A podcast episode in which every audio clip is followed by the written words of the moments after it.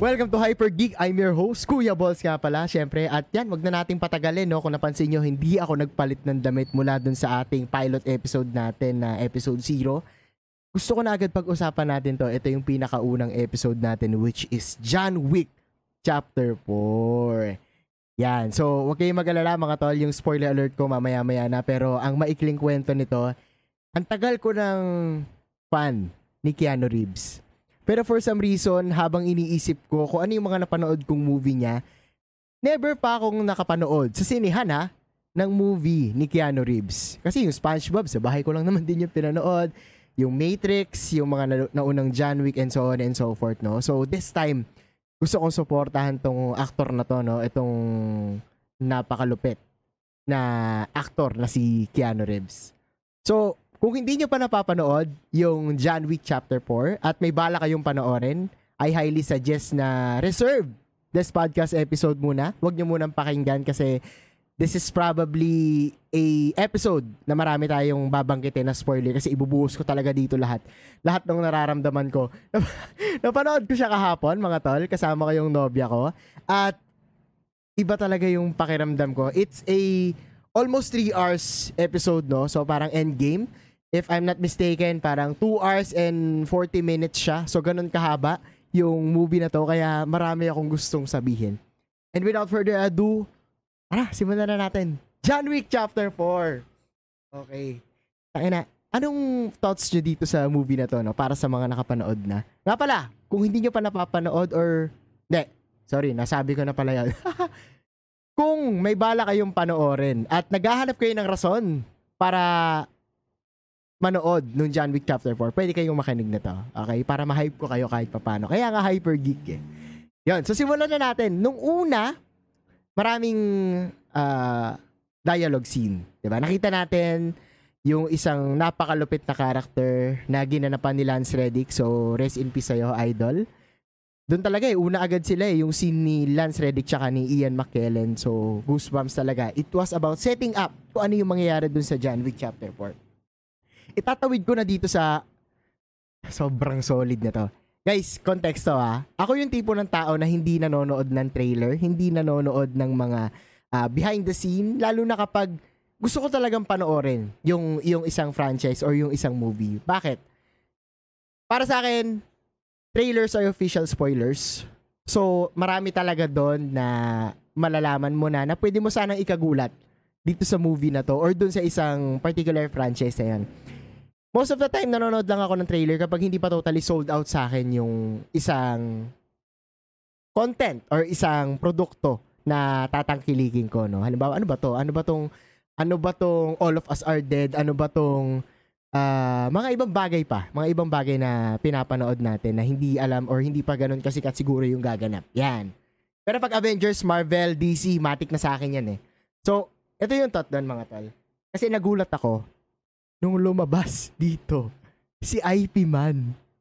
Pare kilala niyo si IP Man? Si Donnie Yen. Ito yung walang yang umuupo ng walang upuan. Yung, yung kumakarate ng gano'n. so, isa to sa mga, alam ko ah, hindi ko pa napanood yung IP Man, pero aware ako na magaling din to when it comes to stunt, when it comes to action movies. Si Donnie Yen, mga tol. Isa to sa mga kinagulat ko at bulag pa siya dito ah, sa, sa movie na to. So, kumbaga, John Wick versus Donnie Yen. Sino na lang kulang dito? Sino na lang kulang dito? Si Jet Li? Siguro, di ba? Doon pa lang eh. Doon pa lang. I don't know kung pinalabas siya sa trailer. Siguro i-check ko mamaya. Pero doon pa lang, gulat na gulat ako na, tang ina, this movie is about to get interesting. Kasi merong isa na namang inintroduce na bagong character. So, fast forward, nung ini-introduce sila, no, it's all about Baba Yaga, it's all about ex-komunikado, yung mga ganong klaseng bagay talagang mapapansin mo na ano eh. They are setting up for a war. They are setting up for a great battlefield kung ano yung mangyayari. Kasi pataas ng pataas yung bounty ni John Wick dito. Yun naman talaga yung ano eh. Yun talaga yung purpose nung, nung movie, di ba? Na tutugisin nila si John Wick. Kasi nga, ang dami nang ginawa eh, di ba? Pinatay niya yung Elder. And among the, ano, the previous titles, no, yung tatlong nauna, talagang nakita mo na palulong ng palulong, pababa, pababa ng pababa yung ginagawa ni John Wick. So, nahihirapan siyang umangat. Here comes the first scene na gusto kong i-highlight sa inyo mga tal. Hindi ko alam kung napansin nyo Pero dun sa Osaka scene, kung nasan yung isa pang nagulat ako na nandun, na isa sa mga idol ko talaga. Andun si Hiroyuno, ah, Hiroyoki Sanada, pare. Kung familiar kayo dito, siya yung ano, siya yung gumanap na Scorpion sa Mortal Kombat. Siya yung pinaka-perfectong kamuka ni Jin Sakai sa Ghost of Tsushima. Itong napakalupit na tao na to, nandito siya sa movie na to at ginanap yung first choreography or first battle scene sa Osaka kung nasan sila. Alam niyo mga tol kung ano yung nakita ko dun sa, sa scene na yon, sa movie na yon? Arasaka Battlefield sa Cyberpunk. Dun sa hotel, sa Konpeki Plaza. Hindi ko alam kung napansin nyo, pero yung, yung music dun sa laban nila habang, pumap, habang lumalaban si John Wick, habang bumabanat siya ng mga tao, naririnig ko yung kakaunti o kakapiranggot na pyesa ng cyberpunk team song eh. Or yung team song ni V. Johnny Silverhand shit, tol. doon ako sobrang kinilabutan. Doon ako sobrang, uh, shit. Tang, ano to? Simpleng Easter egg ba to? Hindi ko alam ha, kasi as I've checked last time, no? Or before, kanina pagising ko, walang, walang nabanggit na uh, homage to Cyberpunk 2077 by by Keanu Reeves also by Johnny Silverhand. Kasi mga tol yung Cyberpunk 2077 it's a game kung saan nandun din si John Wick na talagang John Wick tuloy. Keanu Reeves pare. Andun din si Keanu Reeves by the name of Johnny Silverhand. Sobrang badass niya rin doon at yung kalaban doon ay yung mga Arasaka ano rin yon mga Japanese Yakuza so nakita mo yung in a way nag nag-portrait dito si Takemura si Hiro Hiroyuki Sanada, parang pinortrait niya si Takemura. Kalaban yun dun sa ano eh, sa Cyberpunk 2077. Kung hindi ko alam kung nag-geek out lang ako o ini-imagine ko lang to, pero nakita ko talaga yung ano, yung similarity ng Konpeki Plaza dun sa Osaka scene. Tapos si Hiroyuki Sanada pa yung gumanap. Sobrang ina. Solid, pare. O mayo mo. O Shindero. Yan ang best part para sa akin doon sa Yeah, sobrang na-hype ako. Yun ang best part dun sa movie para sa akin na talaga namang when it comes to choreography, guys, we all know that Keanu Reeves mostly do his own stunts alone. Diba? Inaaral niya yan. Yung choreography, yung sayaw, yung bakbakan, yung banatan, yung sapakan. Umabot pa ako sa punto doon sa sinihan na nagbibil lang ako ng balang ikakasa niya. May part na accurate eh. 12 yung bala ng pistol, kasa, bato, tapon kuha ulit ng bago, reload. May ganung part. So that small attention to detail, sobrang na-appreciate ko yun. Doon pa lang yun ha, sa Osaka talaga, Osaka Hotel or Arasaka Tower pare. Doon na lang, doon na lang, Konpeki Plaza. I cannot, hindi ko, tanga, mag-i-English pa ako, pero hindi ko siya maiwalay dun sa Cyberpunk talaga. Sobrang kinikilig ako nung time na yun. Hindi ko alam kung nagets din ng ibang mga kasama ko. Pero lahat kasi tahimik eh bago pa sila mag ano, ah, bago pa sila maglaban ni IP Man. Guys, si IP Man dito bulag. Okay? Dito in-establish yung Daredevil shit niya na kahit wala siyang makita, yung ano, yung hearing niya, yun yung panlaban niya eh. Naglagay pa siya ng mga sensor or doorbell sa mga gilid-gilid. Pwede mong lagyan ng suspension of disbelief na tangina bulag do tapos ay paglaban sa mga may baril na sa tatalo. Pero you can appreciate the choreography all by itself eh. Talagang kailangan mo lang ng suspension of disbelief. Tsaka, alam nyo na to guys, meron plot armor yan. Meron plot armor yan, lalo kapag bida and supporting role talaga. So, yun yung isa sa mga paborito ko na ano, na scene. Yung Arasaka Tower o yung, yung Osaka scene na yun. Move forward tayo dun sa ibang mga nangyari, no? Kasi, aside dun sa Osaka scene, ito pa yung isa sa mga malupit. Yung car chase sa Paris kung maalala nyo mga tol, inangat yung bounty ni, ni John Wick kasi may kasunduan sila ni hindi ko kalala actor. Sabihin natin si Harry Styles. yung kamukha ni Harry Styles, yung kontrabida. Pag-usapan nga natin yun ng konti. No? Itangent lang natin. Kamusta yung yung kontrabida para sa inyo? Kasi sa akin, ang bland niya eh.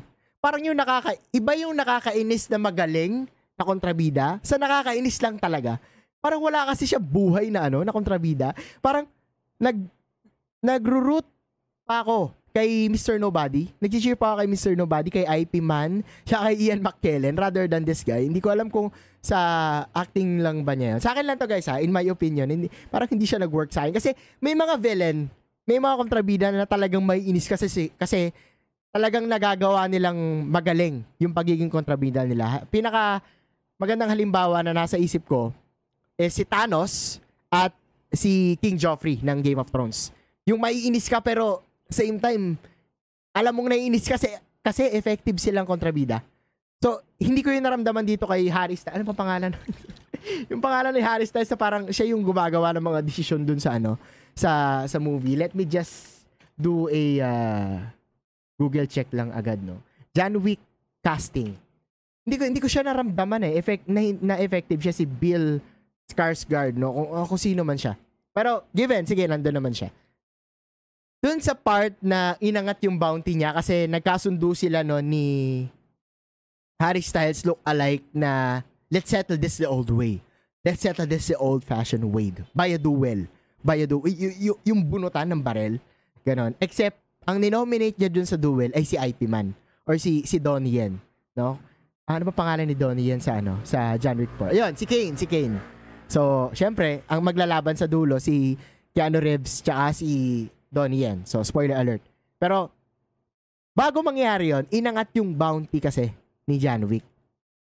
Up to 20 million, 15 million, 14 million, 20 million.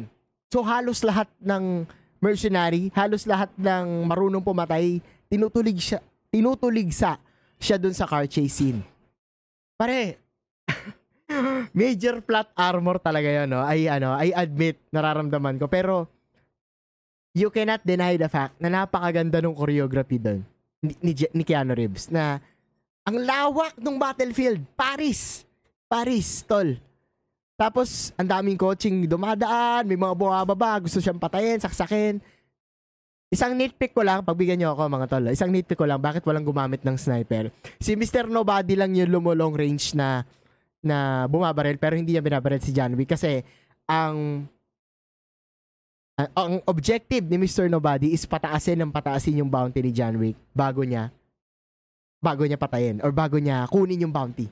So, ang galing, no? Ang galing no. May tamang term sila doon. I just forgot the name ko. Ano yung tawag nila kay Mr. Nobody. Pero sobrang ganda no. Na in a way, habang hindi pa tamang oras or mataas yung bounty ni John Wick para sa kanya, hindi niya muna tutulig sa end. Kasi magaling siyang pumatay. Magaling din siyang bumaril.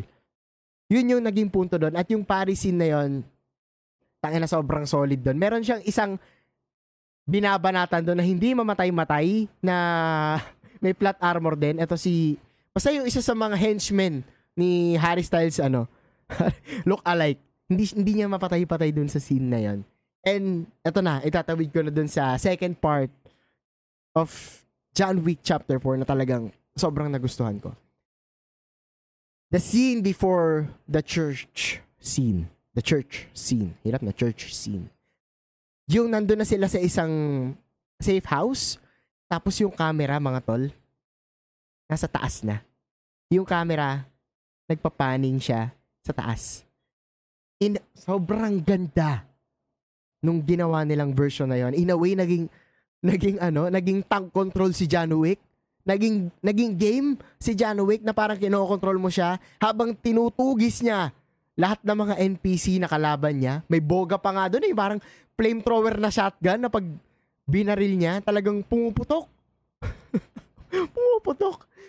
Sobrang solid nung scene na yon guys. So, doon pa lang eh, doon pa lang worth watching na yung John Wick Chapter 4. Hindi ko alam kung paano nila ginawa yon pero i-ano ko no, i-drawing ko sa mga let, let me draw this to your imagination. Nasa taas yung camera, okay? And then may mga kwarto. Each each room binabana, may bumaba, may binabanatan si John Wick. So para siyang Metal Gear Solid 1. Tapos nakikita mo si Solid Snake bumabaril, bumabaril, nang bumabaril habang yung mga kalaban niya eh tinutugis siya. Ang daming kalaban doon. 15, 20 plus. Sobrang sarap sa mata nung part na yun, guys. Sobrang lupit. Doon pa lang, doon pa lang parang masasabi mo na, tangina, salamat. Salamat nanood ako. Kasi, iba yung collective experience nyo talaga dun sa sinihan. Lahat, lahat na mapa, wow, bang!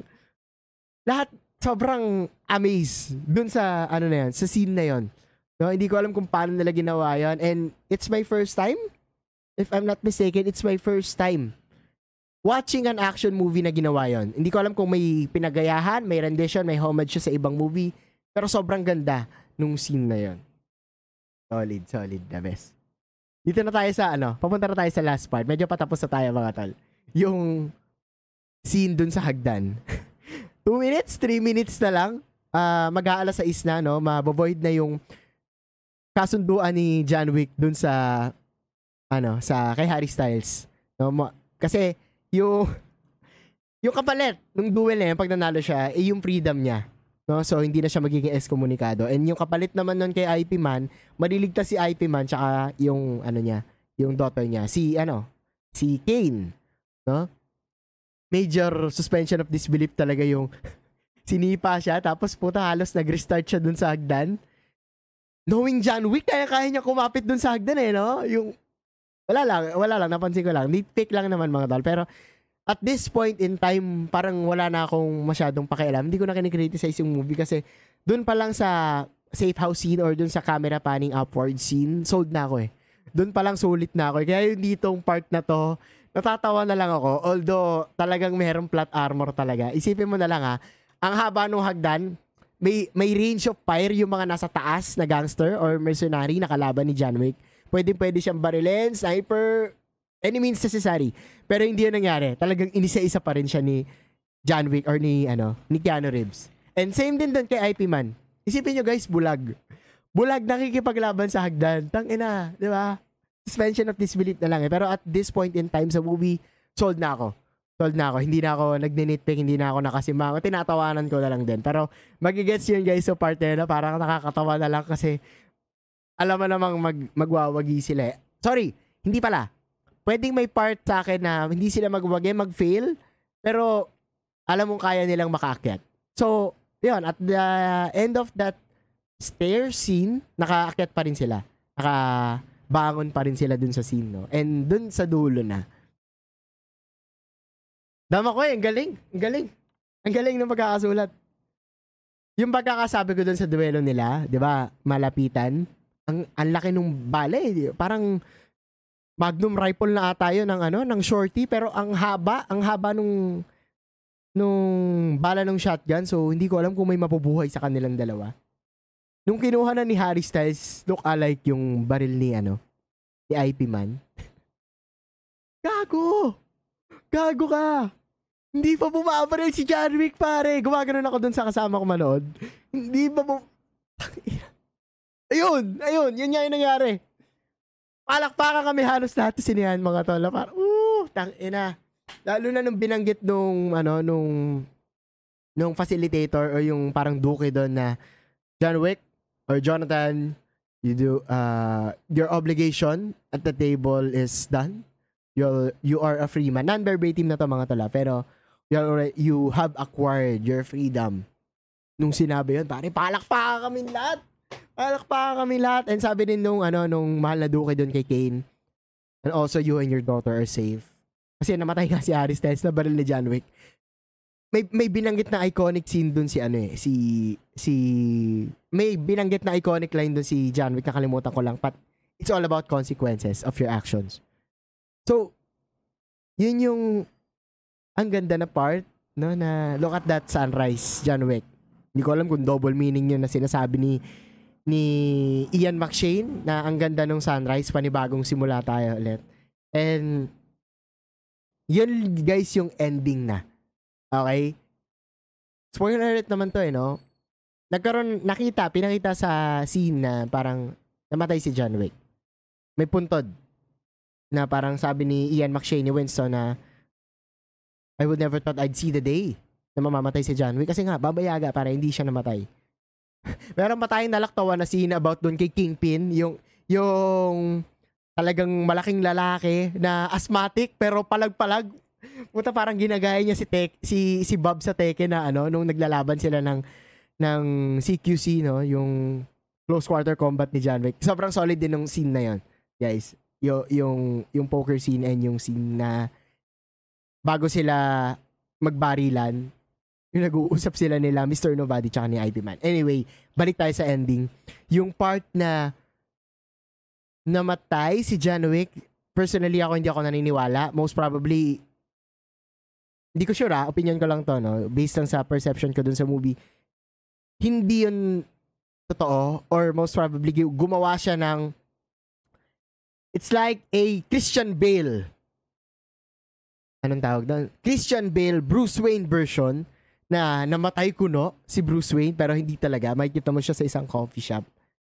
And andun din si ano, si Sorry guys, mahina ako sa pangalan. Yung yung kasama niya rin, yung tropa niya, yung gumawa ng vest niya, yung kasama niya sa The Matrix si Lawrence Fishburne, si Bowery King, yan. Na parang hindi sila makapaniwala. So hindi ko alam kung may chapter 5 ng John Wick. Hindi ko alam kung may next movie pa si John Wick, no? Uh, pero most probably, ito yung huling kwento ko mga tol. Sorry ha, sorry ha. Being a Marvel fan, parang sobrang natatangahan ako sa sarili ko. sobrang ambonax ko. Kasi umalis ako nang hindi pa tapos yung post-credits. At may post-credit scene. Tang-ina! Pare, hindi, sobrang nagwala ako sa labas ng sinihan kasi Binuksan na eh. Hindi, hindi, gusto ko si sinihan, no? Binuksan na nung cinema yung, si, yung, yung lights na ano, yung dim lights, yung orange. Di ba pag ganun, madalas wala nang next scene eh. At sa ibang sinehan na pinanonooran ko, hindi yung binubuksan pag Marvel agad. Lalo kapag mayroon pa sa dulo. May instances siguro na meron kapag hindi Marvel or hindi, wala talaga eh. Binuksan nila eh. So parang ang naging catch up ko, wala nang post-credit scene at patay na si John Wick. So most probably wala na. Wala na kasunod. Guys, meron. Meron. So, I hope na nagstay kayo until the end of the post-credit scene kasi pinakita doon yung daughter ni ni Jin Sakai. Yung daughter ni Shimasu. Yung daughter ni Hiroyuki Sanada. Kasi nga, gusto niyang maghigante kasi yung pumatay kay Shimasu yung kamukha ni Jin Sakai, yung kamukha ni Takemura, yung Japanese sa may-ari ng hotel, yung daughter niya, naghihiganti yon kay IP Man. Kasi si IP Man yung pumatay kay, ah, uh, yan, kay Hiroyuki Sanada. So, yun yung isa sa mga scene na, hindi ko alam kung magkakaroon pa ng kasunod na scene yun kasi nabuhay si IP Man, guys. Nabuhay siya. At uh, sabi kasi ni sabi nung anak ni IP Man, teka lang guys ha, para, para hindi magulo yung kwento. Si Akira, si Akira. Sabi ni Akira kay John Wick, It's your fault why my father is dead. And it's your obligation to finish him. This is my, this is my revenge or this is our revenge. So parang, parang gano'n, non-verbatim mga tol, pero ipaghiganti mo yung tatay ko na tinulungan ka. Patayin mo to si ano, si, si Kane yung pumatay sa tatay ko. Medyo may pride din kasi si Shimasu, no? Siguro pride sa samurai na sabi na ni Kane eh, live. Live. Nung time na yan. I don't need to kill you, you're an old friend. Pero sumugod pa rin si Shimasu eh. Sumugod pa rin si Jin Sakai and tinuluyan na siya ni Kane. Kaya yun lang yung nakakalungkot kasi again, uh, it's all about pride, no? Parang Reference din yung sa Ghost of Tsushima pero that's for another topic. Yun lang yung yun yung post-credit scene at yun yung na-miss out ko.